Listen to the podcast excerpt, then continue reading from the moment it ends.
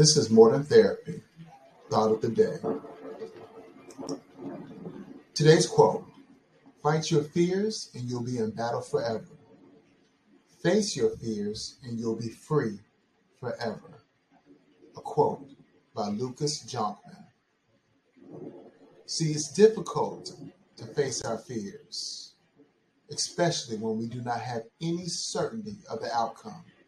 But there is one certainty we do have. If we do not face our fears, we will not overcome them, and we will be faced with them yet again in the future in a very real way. Fear is something that we do to ourselves. We give into it.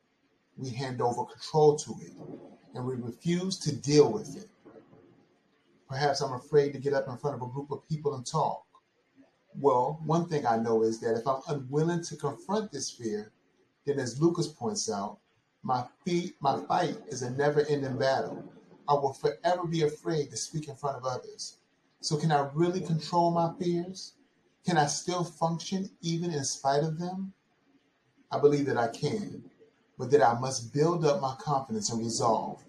I must face my fears and overcome them little by little. And if I'm able to do so, I will find myself free from the power they once held over me. Too often in life, we let our fears dictate our actions, or lack thereof, and our tendency is to blame those fears as a reason for our failures or shortcomings. But this only serves to feed the beast, as it helps fear to not only thrive, but to grow in our lives. Fear will most likely always be a part of your life, and that is okay.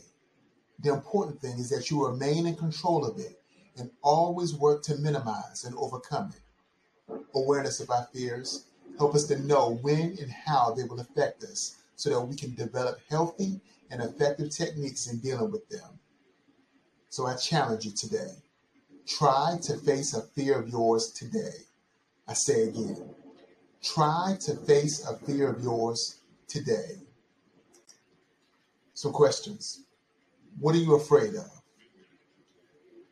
What caused these fears originally?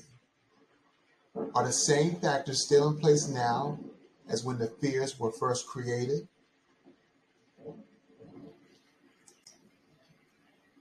In what ways can we face our fears?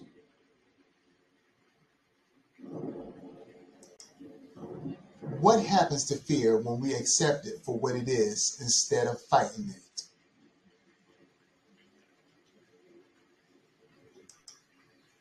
For further thought, the enemy is fear. We think it is hate, but it is fear. A quote by Mahatma Gandhi. And that concludes another Thought of the Day. Be well, be great. Ubuntu.